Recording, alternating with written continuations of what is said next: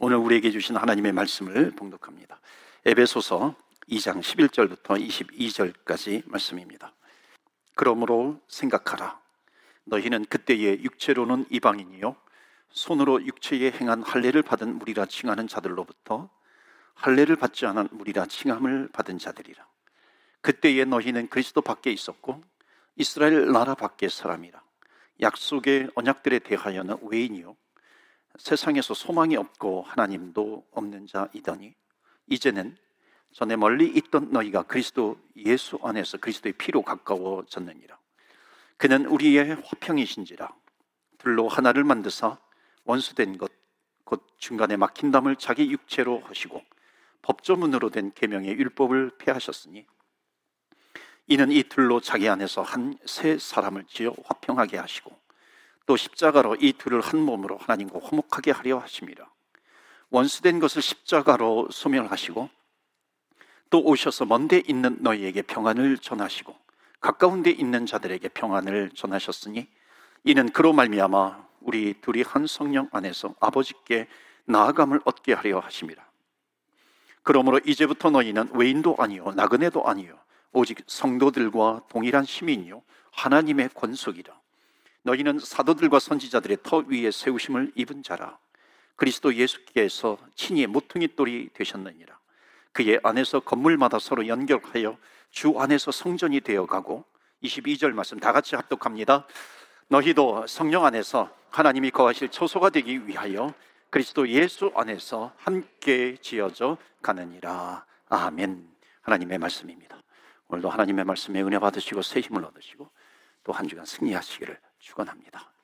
에베소서 어, 이 성경 말씀 오늘 네 번째 강해 설교 있는데요. 이 교회에게 주신 하나님의 책이 에베소서입니다.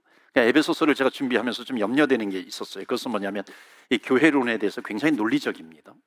논리적이다 보니까는 좀 지루할 수도 아, 있어요. 또 이렇게 마음을 또 읽어, 말씀을 또 읽어 나가야 하기 때문에요. 그런데 말씀에 깊이가 있습니다. 특별히 내가 아직 신앙의 초보자야.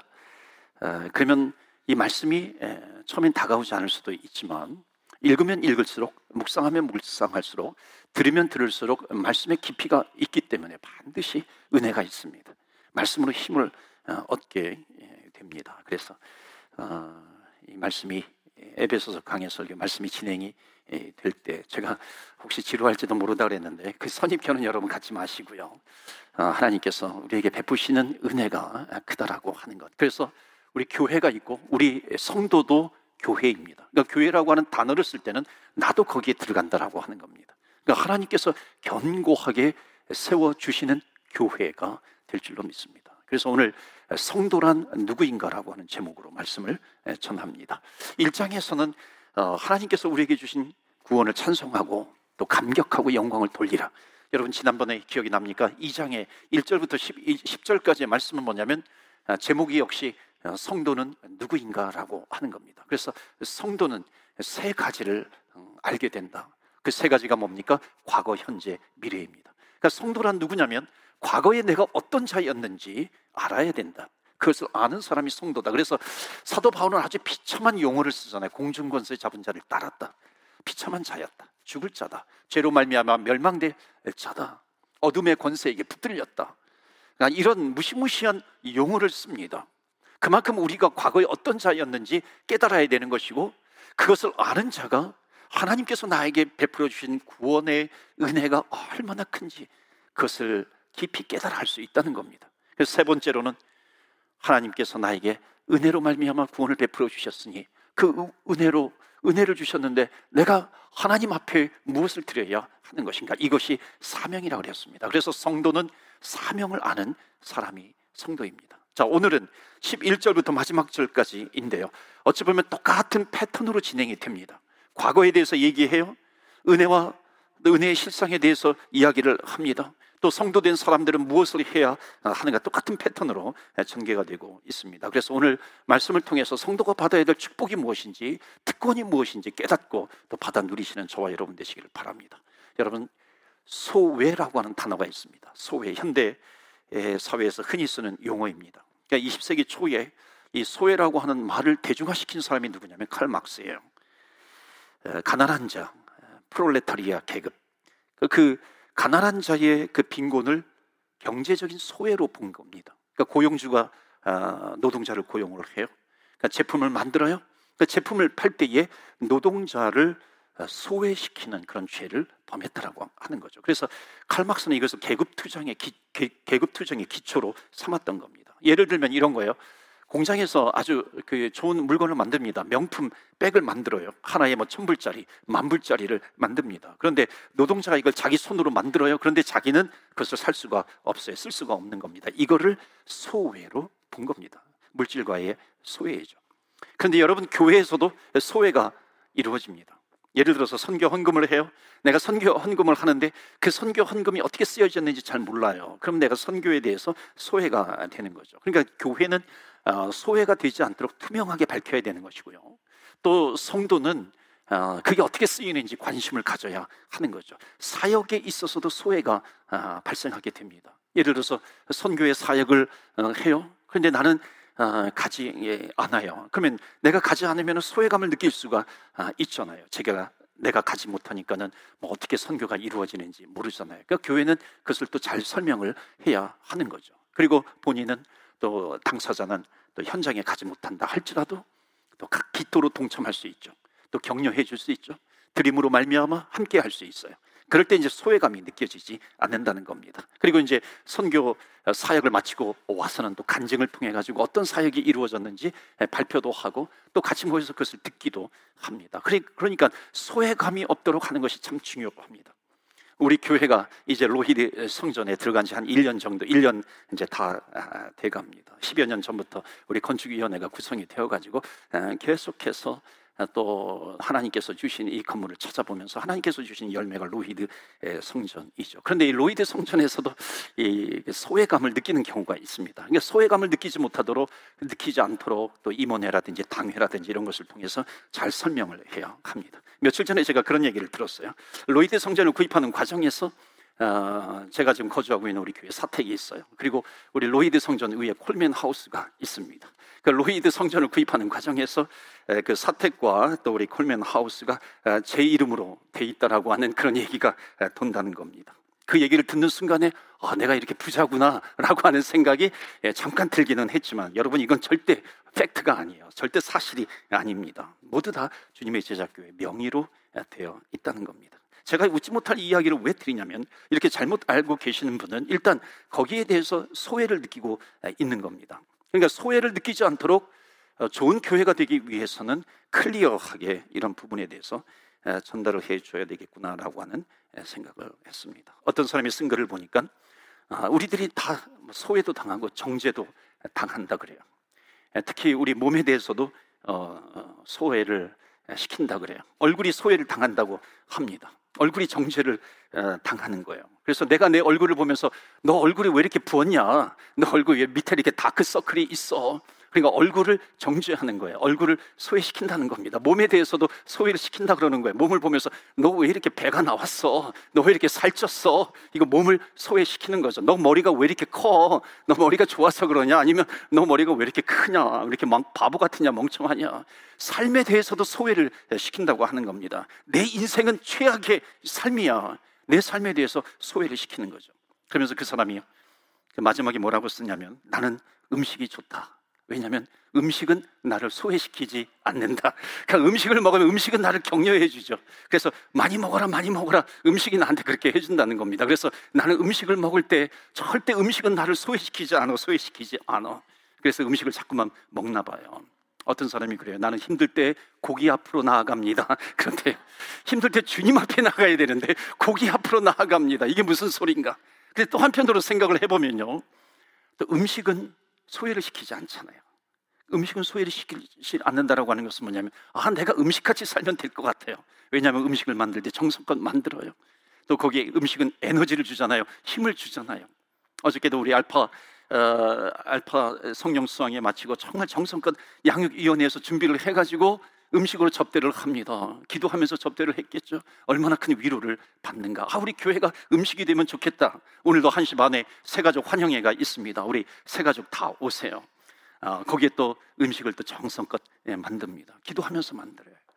거기에 에너지가 있어요, 힘이 있어요, 위로가 담겨져 있는 겁니다. 꼭 오세요. 오지 않으면 제가 다 먹습니다.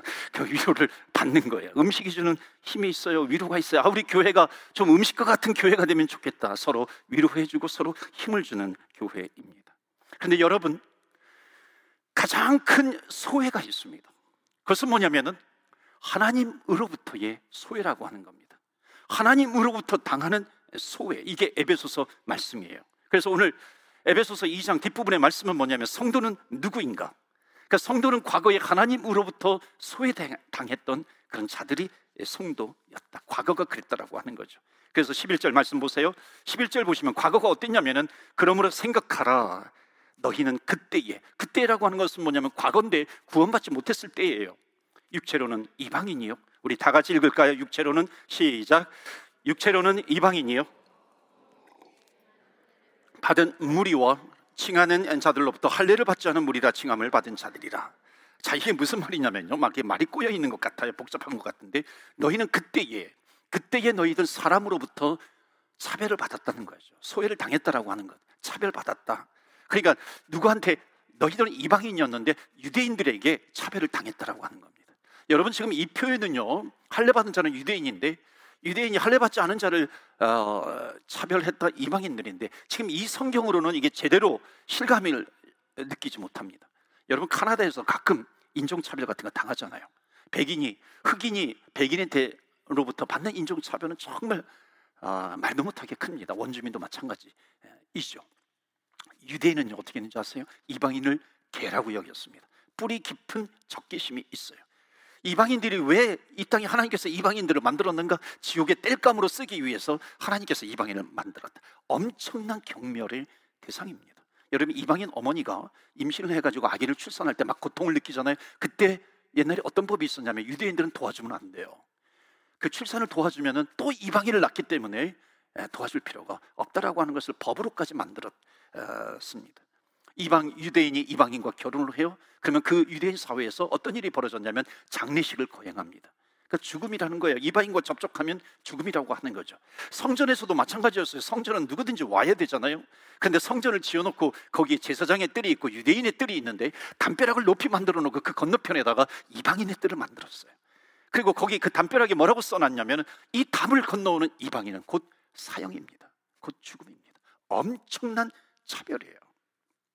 그리고 지금 여기 11절에 보면 그때에 이게 뭐냐면 너희들이 그때 그렇게 유대인으로부터 엄청나게 차별을 당했을 때 소외를 당했을 때 사람으로부터 당하는 차별입니다. 그런데 여러분 차별, 소외, 소외라고 하는 또 다른 표현이 있어요. 그것은 뭐냐면 거절감입니다. 그러니까 사회에 문제 일으키는 사람들이 가만히 이렇게 연구를 해보니까는 어렸을 때부터 이 거절감을 당한 경험이 너무나도 컸다는 겁니다. 그래서 그 가정을 그런 가정을 어떤 가정이라고 그래요? dysfunctional family. 그러니까 역기능적인 가정이라는 겁니다. 내가 인정받지 못할 때 생기는 문제가 너무나도 크다는 것이죠. 바로 이렇게 바울은요, 사도 바울은 에베소서를 기록한 사도 바울은 우리에게 하나님의 은혜를 분명하게 설명하기 위해서 우리의 과거가 얼마나 하나님으로부터 버림받았던 존재였는가, 하나님으로부터 거절당했던 존재였는가, 이것을 성경을 통해서 드러내주고 있는 겁니다. 자, 12절 보세요. 사람으로부터 12절은 뭐냐면 사람으로부터 거절당하는 것도 억울한데 12절 보시면 그때에 여기 그때라고 하는 것은요. 11절의 그때와 다른 겁니다. 차별 차별이 다르는데 다른데 더 큰 차별이에요. 그때 너희는 그리스도 밖에 있었다. You separate from Jesus Christ, God. 하나님으로부터 너는 separate 되어 있었다. 이건 그리스도 밖에 있었다. 하나님으로부터 어, 차별을 당했다. 그리스도와 상관이 없었다라고 하는 겁니다. 이스라엘 나라 밖의 사람이라 약속의 언약들에 대하여는 의외인이요 세상에서 소망이 없고 하나님도 없는 자였다. 소망이 없었다라고 하는 거예요. 그러니까 사도 바울은 이렇게 이렇게 비참함을 지금 강조하고 있는 겁니다. 그러니까 사람들에게 받았던 그 차별도 엄청나게 큰데 하나님으로부터 받은 그 차별이 거절이 얼마나 큰가? 하나님으로부터 거절을 당하면 더 잔인해진다는 거죠. 그게 누구예요? 가인이죠. 하나님으로부터 거절을 당하니까 자기 동생을 예, 죽입니다. 그러니까 잔인해질 수밖에 없는 거예요. 이런 자였다는 거예요, 과거에. 그런데 13절 말씀 보시면 11절, 12절로 끝나지 않죠. 13절에 이제는 이렇게 됩니다. 이제는 전에 멀리 있던 너희가 그리스도 예수 안에서 그리스도의 피로 가까워졌느니라. 그러니까 이제는 now. 근데 여기 성경에 보면은 위에 그때의 이런 자, 그때의 이방인 유대인에게 차별, 그때의 하나님으로부터 차별당했어. 그런데 but now 이제는 이렇게 되는 겁니다. 이제는 in Christ 그리스도 안에 있는 자가 되었다. 그리스도 안에 있는 자가 되었다라고 하는 것은 주님과 가까워졌다라고 하는 거죠. 무엇으로 예수 그리스도의 피로 말미암아 예수 그리스도의 십자가의 피로 말미암아 가까워졌다라고 하는 것은 하나님의 은혜로 말미암아 우리는 그리스도 안에 있게 되었다. 하나님과 가까워졌다라고 하는 겁니다. 그래서 성도란 첫 번째 오늘 주시는 메시지 있어요. 우리 성도란 누구인가? 다 같이 읽어볼까요? 시작. 성도는 내가 은혜로 그리스도 밖에서 그리스도 안으로 옮겨졌다라고 하는 것을 아는 사람이 누구냐? 바로 성도라라고 하는 겁니다. 그러니까 이게 성도의 비밀이에요. 그러니까 바울은 바울이 얘기한 이 성도의 비밀 이것을 그리스도인들에게 다시 한번 깨우쳐 주는 겁니다. 그러니까 우리가 누구였는가? 하나님으로부터 멀어졌던 사람인데 하나님으로부터 떨어졌던 사람인데 버림받은 상태에 있었는데 그리스도의 피로 가까워졌다. 그리스도의 피로 가까워졌다라고 하는 것. 하나님의 은혜다라고 하는 것을 강조하는 겁니다. 그렇기 때문에 우리는 기뻐할 수 있는 거죠. 우리는 감사할 수 있습니다. 왜냐하면 차별받아야 될 우리가 그리스도로 말미암아 용납을 받았다는 겁니다. 하나님께서 우리를 품어주셨다는 겁니다. 그러니까 여러분 하나님께서 우리를 품어주셨다라고 하는 것은 뭐냐면 하나님은 우리를 축복하고 싶어 하는 거죠. 하나님은 우리에게 은혜를 베풀어 주고 싶어 하시고 도와주고 싶어 하시는 겁니다. 그러니까 하나님과 나와의 관계는 바로 이런 관계이죠. 때로는 넘어질 수 있고 실패할 수 있어요. 그러나 in Christ 그리스도 안에 있는 우리들을 기억고 하나님께서 그 능력의 손으로 붙잡아 주셔서 바로 저와 여러분처럼 예배하는 자리에 앉히시고야 마시는 하나님과 나와의 관계가 바로 이런 관계가 되었습니다. 누구 때문에 무엇 때문에 예수 그리스도의 보혈로 예수 그리스도의 피로 여러분 예수 그리스도 안에서라고 하는 말을 정말 가장 잘 설명해 주는 구절이 요한복음 15장입니다. 나는 포도나무여 너희는 가지라. 그가 내 안에 내가 그 안에 있으면 그 안에 있는 거예요. 그 안에 있으면은 너희들은 무엇이든지 원하는 대로 구하라. 내가 그것을 이루어 주리라. 이루리라. 요한복음 15장 7절이죠. 성도에게 이런 은혜가 있어요. 은혜가 있기 때문에 성도의 비밀이 뭐냐면 in Christ 그리스도 안에 있기 때문에 기도하면 하나님께서 들어주신다라고 하는 겁니다. 그런데 이 비밀을 몰라요. 은혜를 몰라요. 그러면 영적으로 피폐해지는 겁니다. 그러니까 영적으로 피폐해진다라고 하는 것이 무슨 뜻이냐면 우리는 이미 in Christ 그리스도 안에 있는데 마치 옛날에 separate from God 하나님으로부터 separate 돼 있었는데 in Christ인데 그렇게 separate 돼 있는 것처럼 그리스도의 밖에 있는 것처럼 살아간다라고 하는 겁니다. 이게 영적으로 피폐해지는 거죠. 그리스도 안에 있으면 우리는 하나님 앞에 기도하고 간구하고 그래서 여러분 성도임에도 불구하고 왜 영적인 황폐함을 경험하는가? 왜 그 풍성함이 다 날아가 버려요? 하나님의 은혜를 잃어버려요. 예수 그리스도의 보혈의 피로 말미암아 우리가 구원받은 하나님의 자녀가 되었는데 그것을 자꾸만 잊어버린다라고 하는 거죠. 옛날에도 한번 했었는데 우리는 좀 서로 인사할 때 복습이 좀 필요한 것 같아요. 한번 여러분 따라서 해보시겠어요? 은혜를 잊으면 문제가 보인다. 은혜를 잊으면 문제가 보여요. 또 한번 따라해 보세요. 복습해야 돼. 아내에 대한 사랑이 식으면 뭐가 보인다? 아내의 허리 사이즈가 보인다. 아, 해보세요. 이게 잘 안 보여야 되는데 은혜가 떨어지니까 보이는 거예요. 또 따라서 보시겠어요? 은혜를 잊으면 불평과 원망이 나온다. 은혜를 잊으면 불평과 원망이 나와요. 왜 그런 줄 아세요? 내가 당한 문제가 있어요. 내가 당한 문제가 하나님께서 나에게 베풀어 주시는 은혜보다도 그 문제가 훨씬 더 크게 보이는 겁니다. 이것은 어디에서 어디에서 이것이 나타나냐면 이스라엘 백성들이 출애굽한 다음에 이제 광야 생활을 하잖아요. 바로 그 광야 생활에서 그대로 나타납니다. 하나님께서 모세를 부르세요. 호렙산으로 부르십니다. 이게 제가 지금부터 말씀드리는 것이 에베소서 이제 2장인데 3장 지나서 4장과 아주 밀접한 관련이 있기 때문에 굉장히 중요합니다. 왜 하나님께서 모세만을 부르셨을까요? 이 백성을 애굽 땅에서 가나안 땅으로 인도해라라고 하시는 이 사명을 왜 모세만 불러서 하나님께서 주셨을까요? 백성들에게 다 말씀해 주시면 얼마나 좋겠어요. 여러분, 근데 이게 하나님의 교회의 시스템입니다. 역할이 있다라고 하는 거예요. 그러니까 모세가 아닌 사람이 가난이 아니라 스페인으로 갑시다 그렇게 할 수 있다라고 하는 거죠. 그럴 수 있지만은 하나님이 주신 비전이 아니라고 하는 거죠. 그러니까 왜 모세만 불러서 미션을 주셨는지 우리가 잘 생각해야 됩니다. 결국 애굽에서 인도해서 가나안 땅으로 가라고 했습니다. 그러니까 이것은 하나님께서 그에게 주신 이스라엘 백성에게 주신 은혜입니다. 또 비전이에요. 사명이었습니다. 근데 바울은 이 다윗, 모세는 그 은혜로 생각하지 않았어요. 처음에 거절했죠. 근데 하나님께서 강권하시고 하나님께서 그를 선택하시고 부르셔서 가나안 땅으로 인도해 가십니다. 그런데 당한 문제가 있어요. 그것이 뭐냐면 홍해 바다입니다. 홍해 바다를 만났어요. 백성들이 원망합니다. 그때 모세가 뭐냐면 너희들은 가만히 있어서 하나님께서 오늘날 어떻게 일하시는지 너희들은 보라. 그럴 때 홍해 바다가 달라집니다. 하나님의 구원이 임한 거예요. 백성들이 환호합니다. 감사합니다. 그 다음에 이어지는 출애굽기 말씀을 보시면 여호와 하나님께 여호와 하나님께 찬양하고 찬미합니다. 근데 조금 있다가 광야에 어려움을 당해요. 물이 떨어집니다. 백성들은 원망을 해요. 여러분 광야에서 물을 물이 없는 것은요. 이 문제는요. 하나님께서 홍해 바다에서 베풀어 주신 그 은혜에 비하면요. 이 문제는 아무것도 아니라고 하는 거죠.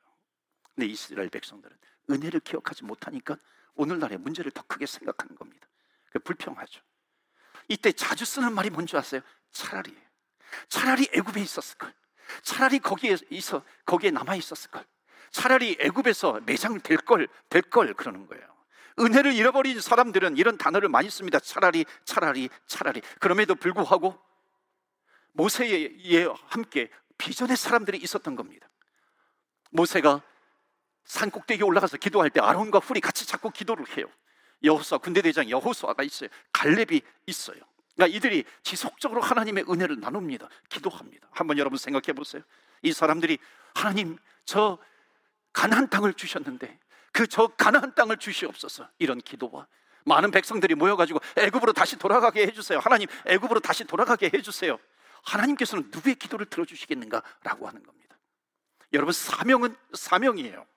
하나님께서 주신 비전은 비전입니다. 그런데 은혜를 놓치게 되면 계속해서 문제가 보이는 거예요. 그러니까 은혜보다 문제가 커 보이는 것이죠. 그러니까 사도 바울은 성도가 누구냐, 성도가 누구냐, 그리스도 안에 있는 사람이다. 즉 그리스도 안에 있는 사람이라고 하는 것은 뭐냐면 광야를 만날 때가 있어요. 사막을 만날 때가 있어요.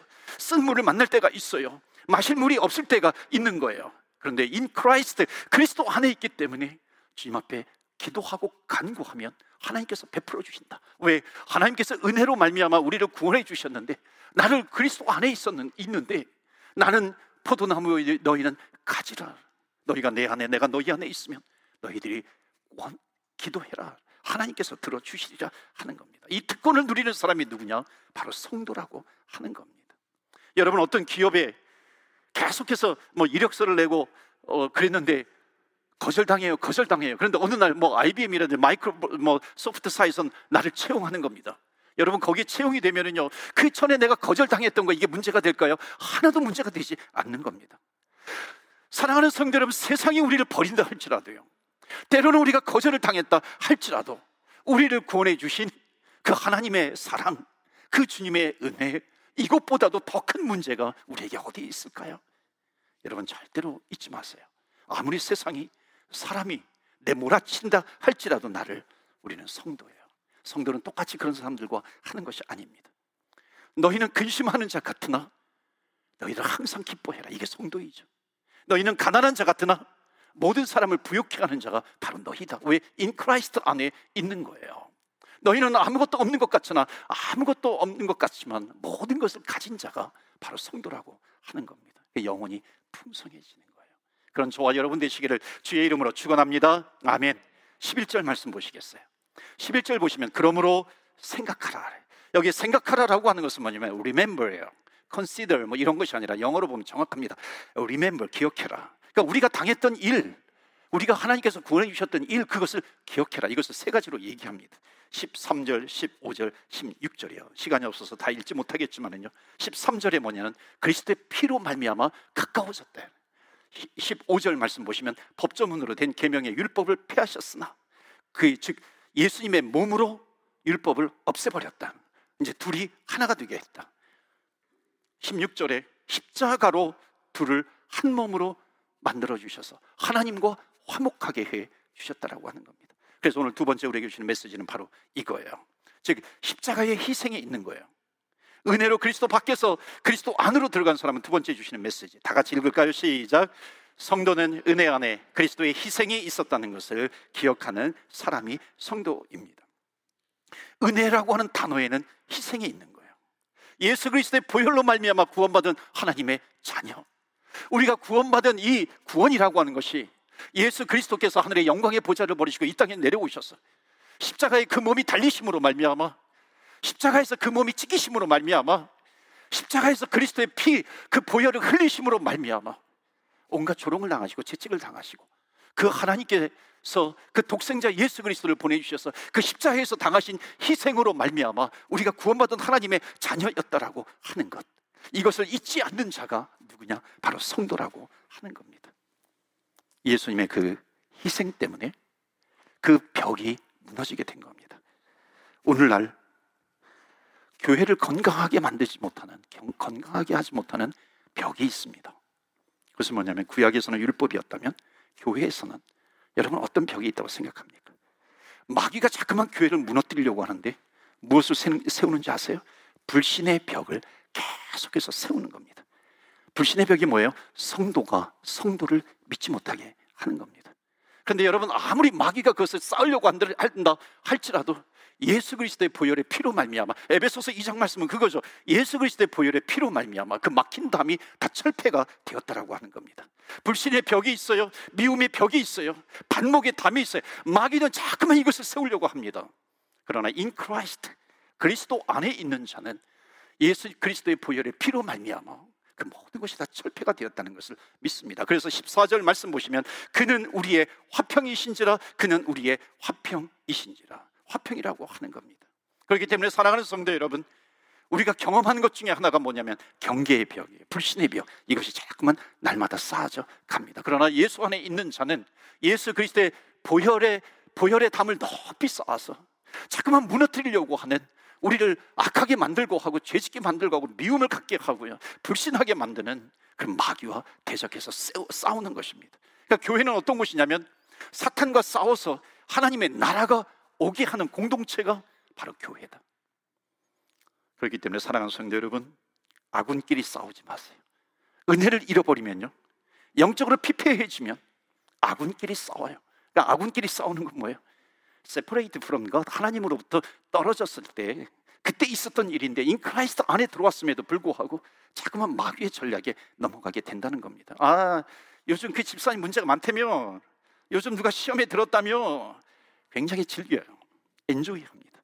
거기에서 멈추나요? 한 스텝 더 나가잖아요. 그러면서 그 사람을 망가뜨립니다. 아군을 죽이는 거예요. 여러분, 그런 피해를 입었다 할지라도 절대로 오염되지 마세요. 우리 성도는 누구예요? 우리 성도는 하늘 아래서 정말 하나님께서 우리에게 입혀주시는 거룩한 옷, 흰 옷이 있어요.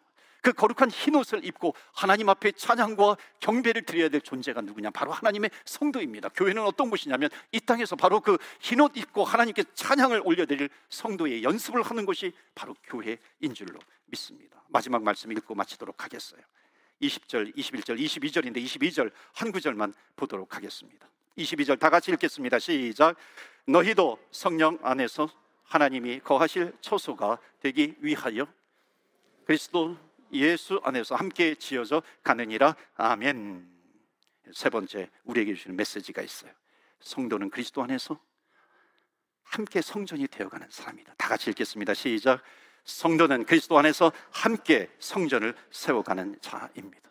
여러분, 여기 지금 코키틀람이라든지 밴쿠버에서도 건물들을 많이 짓잖아요. 만약에 건물을 지을 때 벽돌과 벽돌끼리만 이어봐요. 벽돌끼리 벽돌만 쌓아요. 그건 다 무너집니다. 무너지지 않기 위해서는 벽돌과 벽돌 사이에 시멘트가 있어야 돼. 시멘트를 발라야 되죠. 여러분 성도와 성도는 in Christ 그리스도 안에 있다라고 하는 것은 뭐냐면 그것이 그리스도의 보혈로 말미암아. 그리스도의 보혈로 우리 성도들은 서로 하나가 되는 겁니다. 함께 주의 성전을 세워가는 거죠. 우리의 그리스도인들은 견고하게 하나님의 보혈로 말미암아 성전을 세워가는 것이다.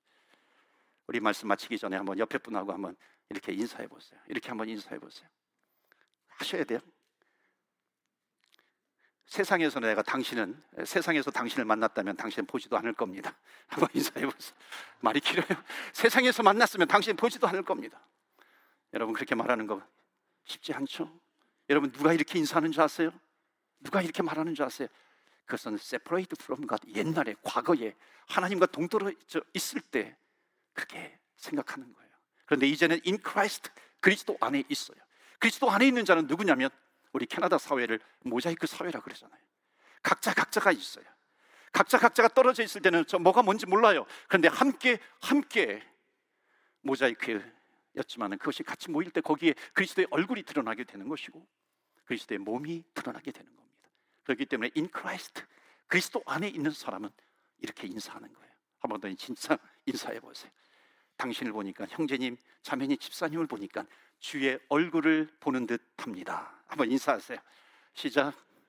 당신의 얼굴을 보니 주의 얼굴을 보는 듯 합니다. 아멘. 바로 이게 누구예요? 성도예요. 당신을 보니까 주의 얼굴을 보는 듯해요. 성도는 그리스도의 보혈의 피로 말미암아 하나가 되어서 아름다운 교회를 세워가는 곳입니다. 바르셀로나 축구 좋아하시는 분은 바르셀로나 하실 거예요. 바르셀로나에 유명한 교회가 있어요. 가디아라고 하는 가우디라고 하는 유명한 어, 건축가가 설계한 교회인데 아, 성 아, 가족 교회입니다. 그러니까 Saint Family Church. 그런데 이 교회가 1882년부터 지어졌는데 언제 완공이 되냐면 2026년에 완공이 된다고 합니다. 아직까지 완공이 되지 않았어요. 100년이 넘도록 지금 계속해서 짓고 있는 겁니다. 2026년에 한번 예약해서 한번 가보세요. 어떻게 완공이 되는지. 아니 왜 이렇게 오랫동안 짓습니까? 거기에 메시지가 있다는 거예요. 바로 이렇게 지어져 가는 것 이것이 바로 교회입니다. 함께 지어져 가는 것 이것이 교회이다. 그 교회는 함께 그리스도의 보혈로 말미암아 그리스도의 보혈로 사랑의 띠로 말미암아 묶여져 있기 때문에 함께 아름다운 교회를 세워가는 것. 그러므로 하나님의 미션, 하나님의 사명을 감당하는 것이 교회라고 하는 겁니다. 사랑하는 성도 여러분, 교회는 연결되어 있어요. 우리 교회는 또 아동부부터 유스, 청소년, 또 장년이 있어요. 장년의 장점과 또 이 어린이들의 장점이 함께 묶여지는 겁니다. 그래서 사랑의 띠로 하나가 되어서 아름다운 주의 사명을 감당하는 교회입니다. 만약 그런 곳이 우리 교회가 된다고 한다면은 사도 바울이 얘기했던 것처럼 우리는 근심이 있는 자 같으나 세상에서는 그렇게 만나게 되는 거예요. 그러나 우리는 아무것도 염려하지 않아요. 우리는 가난한 자 같으나 모든 것을 가진 자가 되는 것이고 근심한 자 같으나 항상 기뻐하면서 살아가는 주의 성도가 됩니다. 아름다운 교회 건축해 나아가고 또 우리 아름다운 성도로서 어떤 환경 가운데서도 믿음으로 굳건히 승리하시는 우리 모든 성도님들 다 되시기를 주 예수 그리스도 이름으로 축원합니다. 아멘. 우리 시간이 갔지만 우리 간절하게 한 1, 2분 정도 기도하면 네, 좋겠습니다. 우리는 과거에 어떤 자였는가? 그리스도 밖에 있었는데 그리스도 안으로 하나님의 은혜를 은혜를 받았어. 그리스도 안으로 들어온 형제입니다. 그런데 자꾸만 우리 교회 안에 가정 안에 내 심령 내 마음 가운데 마귀는 자꾸만 높은 담을 쌓아요. 불신의 담을 쌓고 미움의 미움의 담을 쌓기도 합니다. 그러나 우리는 in Christ 그리스도의 보혈로 말미암아 모든 것을 다 철폐시켰습니다. 믿으십니까? 우리는 믿고 기도하는 겁니다. 그래서 이 시간에 하나님 내 마음의 불신의 담을 쌓지 않게 해주시옵소서. 그리스도의 보혈로 이미 다 철폐시켰는데 하나님 그것을 쌓지 않게 해주시고 그리스도의 사랑으로 하나가 되게 하여 주옵소서. 그런 교회요, 가정이 우리 성도가 되게 하여 주시옵소서. 우리 한번 합심해서 기도합니다. 여러분 예수님의 이름에 능력이 있어요. 그래서 주여 주의 이름을 부리면서 기도하며 나아갑니다. 주여